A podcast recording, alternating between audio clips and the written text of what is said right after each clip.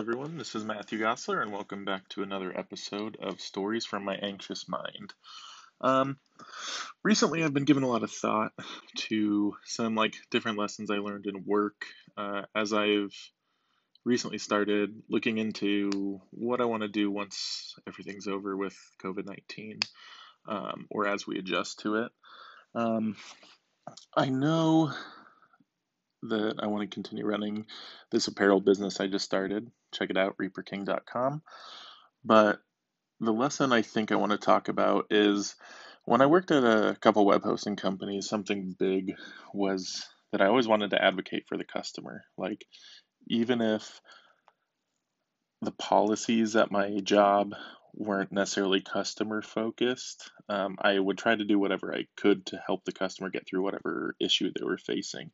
And for the longest time, I'd always run into these walls where there'd be people that are like calling in over and over and over. And it's something that I know we can help with, but we're technically not supposed to. And so I would try to, like, I don't know, talk to people that I knew personally that might be able to make an exception and help and what that did was actually set a pretty bad expectation that that means, you know, they were obviously super happy with me, but in the long run, they'd be really frustrated because they would call in assuming they could get the same kind of service. And then people wouldn't be able to help them or didn't know how to help them or who to reach out to to help them. And so it was pretty eye opening to realize that sometimes not helping people actually will help them more in the long run. So, um, I might have made them happy temporarily, and that's just me being empathetic to their situation. But a lot of times, you know, a pretty common one, this is sad, but people would call in because maybe their aunt, uncle, dad, mom, grandma, some relative passed away, and they'd be like, you know, they're they're part of our family business. Everything's in their name. Um, you know, our website went down, so people can't order stuff, and we don't have access to any of the passwords. You know, you need to help me get in their account. And I would try to there you're obviously not allowed to let anybody in an account, but you kind of try the basics of like, you know, do you know what their security question might have been or what their answer would have been? Um, and they would say, you know, we called in 10 times and nobody's willing to help us. This is bullshit, blah, blah, blah. Uh, you know, you don't understand what we're going through. And I would try to figure out anything we could do, but lots of times I would spend, you know, 45 minutes to an hour on the phone when realistically, the answer is, you know, you need to provide us with the death certificate, um, which is sad. That's like a really bummer thing to do to somebody, but it's really for your own security, right? You don't want anybody getting access to your account. And obviously, if somebody died, that's a huge tragedy, but like, there's still steps you have to take to get access to things. Um, and sometimes you would find out that this person probably shouldn't have access to it. Uh, sometimes they just don't have access to the death certificate for a certain period of time and their business is hurting because of it. But um, sometimes it would be a lot more simple. Like, you know, maybe something was wrong with their website, but we didn't design it. And they would call in and be like, well, the person before me helped by doing this. And it's like, well, that person's not supposed to. Like, what if they fixed your image and then it ended up breaking your whole website? Uh, that happened all the time. I remember somebody I worked with accidentally deleted the entirety of the SpaceX website, uh, which is, if anybody knows, like a huge company. I think it's one of Elon Musk's. And they ended up bringing their lawyers in. The person almost got fired, but luckily, uh, everybody respects them quite a bit, and it was an accident. So um, it all ended up working out okay. I'm sure SpaceX had a backup somewhere, but um, and that's had me thinking about how I behave on a personal basis. Um, I always want to be really nice to whoever I can be. I want to do what's right. And I know sometimes when I'm taking care of my parents, I want to do whatever I can to, you know, make my mom happy, make sure her and my dad are taken care of. But at some point, you kind of have to draw a line of like, I need to be happy in order to help you. So a lot of you know that I'm currently nocturnal. I go to bed at 9 a.m. and wake up at like 4, 5, 6 p.m. depending on the day, depending on what I have to do to help, so that I can wake up, cook dinner, you know, help change my mom's bandages, watch my dad for a few hours, and then I still have the nighttime to take care of what I need to do.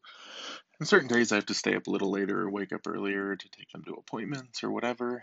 But it's been really helpful because when I stayed awake during the day, what was happening was, you know, my mom would have little things to help with, or I'd have to watch my dad for a little bit. And instead of having a block of time that I could really work on myself, I just would feel like I wasted my day away. And then at nighttime, I would be so tired that I would fall asleep, or I would stay up to where I would only get a few hours of sleep, and then the cycle would just repeat over and over.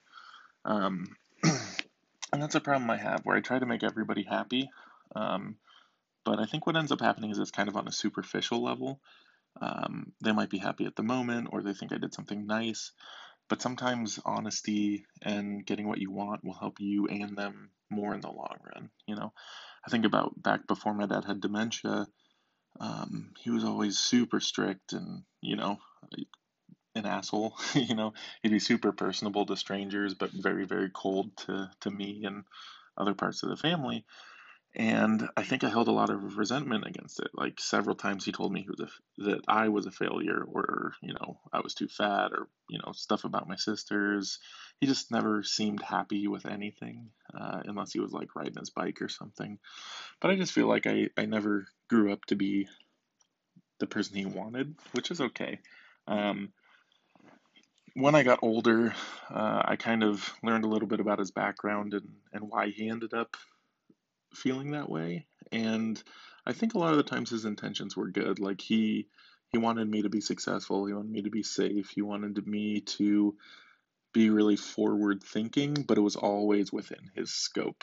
And I think the resentment kind of damaged me because I spent a lot of time away from my family. Uh, you know, I love seeing my mom and my sisters and my nieces and nephews and all those relatives, but a lot of times there's a lot of drama, and I just kind of wanted to stay out of it when I could. Um, I remember a lot of times I'd be like, I love you, Dad, and give him a big hug because he never would. So he would just put his arms down to his side and like look away while I hugged him, and it was super funny. Um, and now that he has dementia and it's really impossible to communicate with him, um, like an actual human. I wish I had kind of made some of these realizations earlier. Um, but at this point, uh, I really know who I am. I really know what I want to do. Um, I'm 32, and I wish I had taken a lot of these steps earlier, and I wish I had learned some of these lessons by proxy of somebody else. But I'm here now, and um, I'm doing my best, you know, and trying to figure out, you know, how to fix this. Uh, my friend Crystal, shout out Crystal, Mox Crystal on Twitch. Um, she kind of had a similar experience where recently she's just like, I don't have the mental bandwidth to, you know, appease everybody like I always try to do. So she's getting a lot better at saying no. And she gave me the same advice. And, and I think that's basically the same thing that I figured out is that sometimes you just have to say no, right? Um, it's better to temporarily hurt somebody in order to save a long term relationship than keep saying okay and okay and you being, you know, subtly maybe unbeknownst to you kind of resentful towards them. And and eventually it's going to build up and probably explode anyway or you're just going to slowly distance yourself from that relationship and it won't work anyway. Um, that's what i'm trying to do now. Um, i know my friend kit and i started the apparel business recently and you know we're good friends, but you know, being in business with somebody is a little different.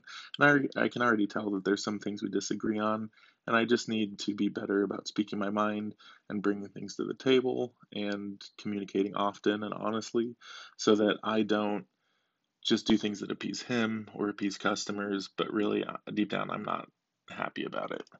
Um, and you know, with customers, at the the last job I had, it was it was the same thing where, you know, I started saying, hey, you know, I've had a family member that's passed away as well. Um, you know, they have passwords and different accounts and stuff to get into, and and we had a hell of a time getting there. Eventually, we got the right documents. Sometimes we didn't, and it ended up, you know, stuff went to collections, and we had to take care of it that way. But I definitely understand where you're coming from. You know, if I could, I would help you but here's the reasons why I can't help you. Here's the steps that you need to take. And unfortunately, there's like not another way unless you, you know, get a lawyer involved. But even the lawyer, all they're going to be able to do is get those same documents that we need anyway. Um, and it, it really opened my eyes at work and in life that sometimes uh, it's hard to be honest and truthful. You know, sometimes those people are more upset at first, but then later when they actually take care of it, they're like, hey, thanks. You know, instead of calling back over and over, you know, getting strung along, at least you gave me the real answer. So I knew the steps I had to take.